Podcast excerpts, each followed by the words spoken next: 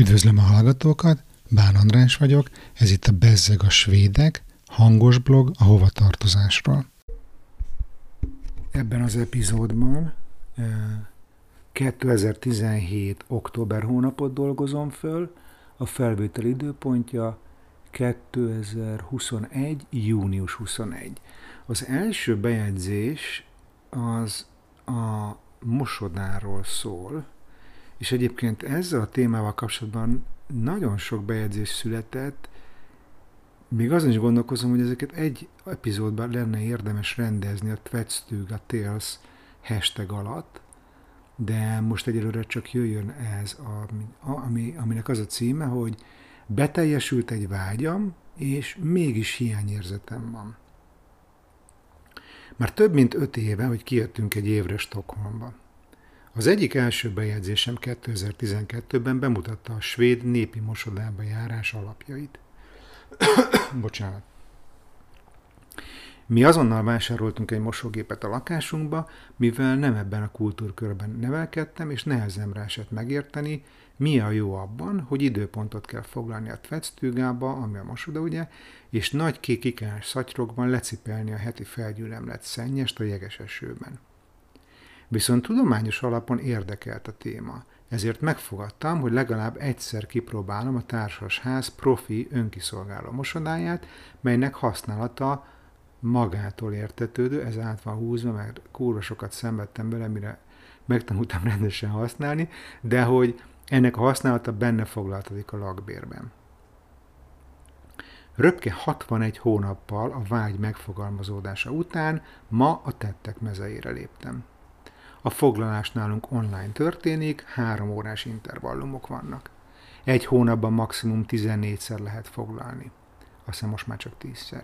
Egyszer volt egy cikk egy szerb nőről, aki megélhetésszerűen vállalt mosást a klienseinek, viszont a társasház mosodájában bonyolította a bizniszt. A lakóközösség nem nevetett.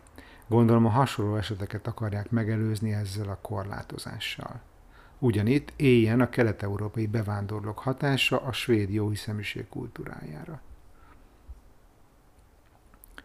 Itt van egy nagyon cuki kép, levittem Emilit, aki akkor volt öt éves, és hozta Anna meg Elsa babát, és ahogy forognak a, az előtöltös e, ipari mosógépben a ruhák, azt így mutatja a két babájának. Ott a kép, a, a linket megtalálod az adásnaplóban.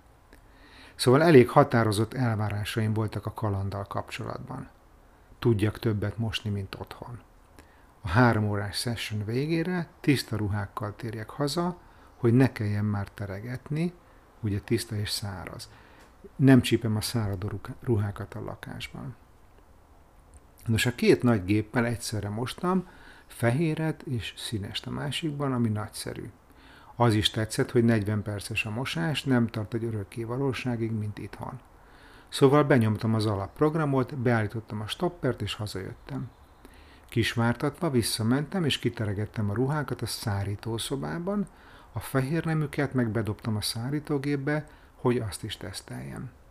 Gondoltam másfél óra elég lesz, hogy minden megszáradjon, és akkor még maradt fél órám hajtogatni. Vissza a lakásba, összedobtam az ebédet, majd kaja után harmadszor is lementünk a gyerekkel begyűjteni a ruhákat. Sajnos nem száradtak meg egyik módszerrel sem. Így ennek nincs értelme, mert itthon másodszorra is ki kell teregetnem, és most ugyanúgy mindenhol lógnak a ruhák holnapig, mint máskor, ráadásul duplán, duplán dolgoztam. De valahogy nem tudom elengedni ezt a dolgot. Egyrészt nagyon tetszett a zenszerű élmény, hogy mosáskor mosok, ha érted, mire gondolok. Közben filozófikus gondolataim támadtak, és felvillant bennem, hogy a svéd, puritán, funkcionális környezet mennyire remek táptalaja a tudatos életmódnak, magyarul mindfulnessnek. Másrészt pedig szinte biztos vagyok benne, hogy valamit én basztam el. Ki kell derítenem, mit csináltam rosszul. Az nem létezhet, hogy 9 millió svéd, beleértve a szerb bevándorlókat is, ennyire hülye. Most csak annyit sugok meg előre, hogy én voltam természetesen a hülye de nem mondom meg még, hogy miért, majd egy későbbi részből kiderül. A következő bejegyzés címe az alacsony felhőplafon összenyom. Október közepe van, ez zsinórban a hatodik ősz, amit Stockholmban élek meg. Mindjárt reggel kilenc, és ezt a csodálatos videót nézem, elbűvölve erről a gyönyörű városról, ahogy egy drónnal filmezik Stockholmot. Tényleg lélegzetelállítóan szép, itt van a videó bent a blogpostban, majd nézd meg. Aztán kinézek az ablakon, és egy rohadt nagy szürkeséget látok, szintén fotóval illusztrálva. A kép aláírás az ablakról készült fotóról, hogy nem véletlenül van minden svéd ablakában lámpa. Tehát a nap elvileg másfél órája felkelt, de az első felhők nagyon alacsonyan tanyáznak. Teljes sötétségbe borítva mindent. Amikor az a sztereotípia ugrik be Svédországról, hogy rossz az idő, akkor nem a nagy hidegekre kell gondolni, legalábbis Stockholmban, hanem erre a nyomasztó szürkeségre, ami mostantól kb. fél évig fogja emészteni a lelkem. Tudom, hogy nincsen tökéletes ország a világon, valaminek szarnak kell lennie. Itt ez a legnagyobb gond, a fény hiánya, a túl alacsonyan nyomasztó felhők.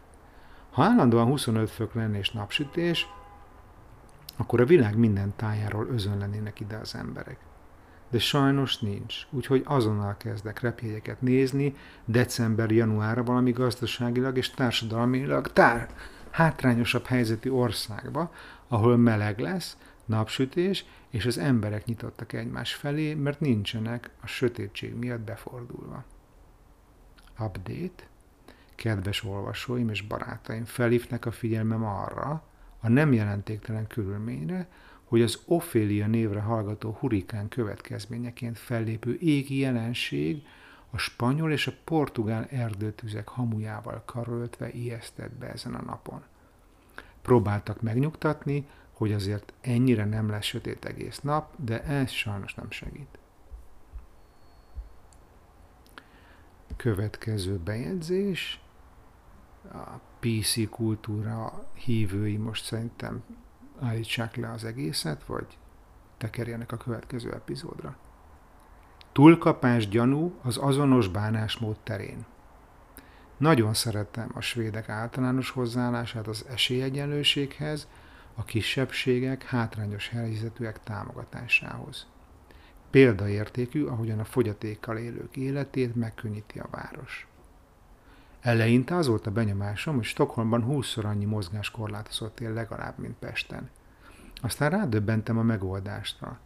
Itt szinte minden akadálymentes, a metróba is le lehet jutni baba és egyéb kocsikkal, ezért sokkal teljesebb életet élhetnek a mozgásokban korlátozottak, még a szabadtéri konditeremben is vannak gépek speciálisan nekik kialakítva. De ma láttam valamit, ami fölött nem tudok nevezőre jutni. Az úszodában az egyik úszómester kerekesszékes volt. Egyből arra gondoltam, hogy ő vajon hogyan tudna kimenteni egy fuldoklót a medencéből. Vagy szól a társának? De akkor ő nem tudja teljes egészében elvégezni a munkáját. Most akkor hogyan van ez? Szerinted?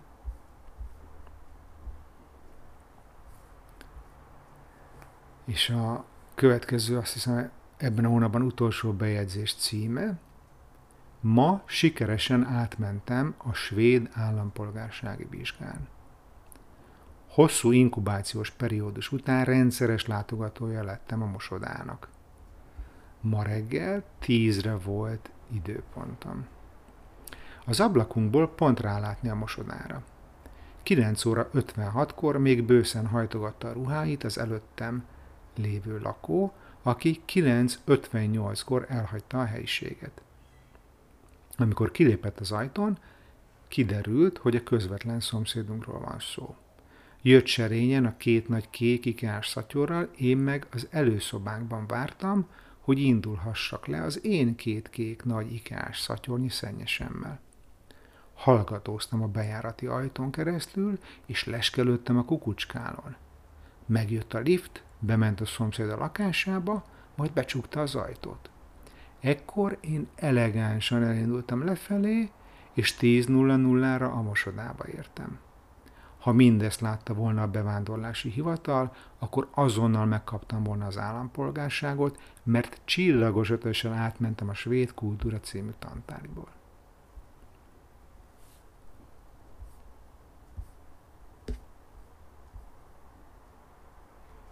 Köszönöm a figyelmet, és tudjátok, Facebook csoport, feliratkozás, megosztás, iTunes értékelés, meg a szokásos dolgok. Sziasztok!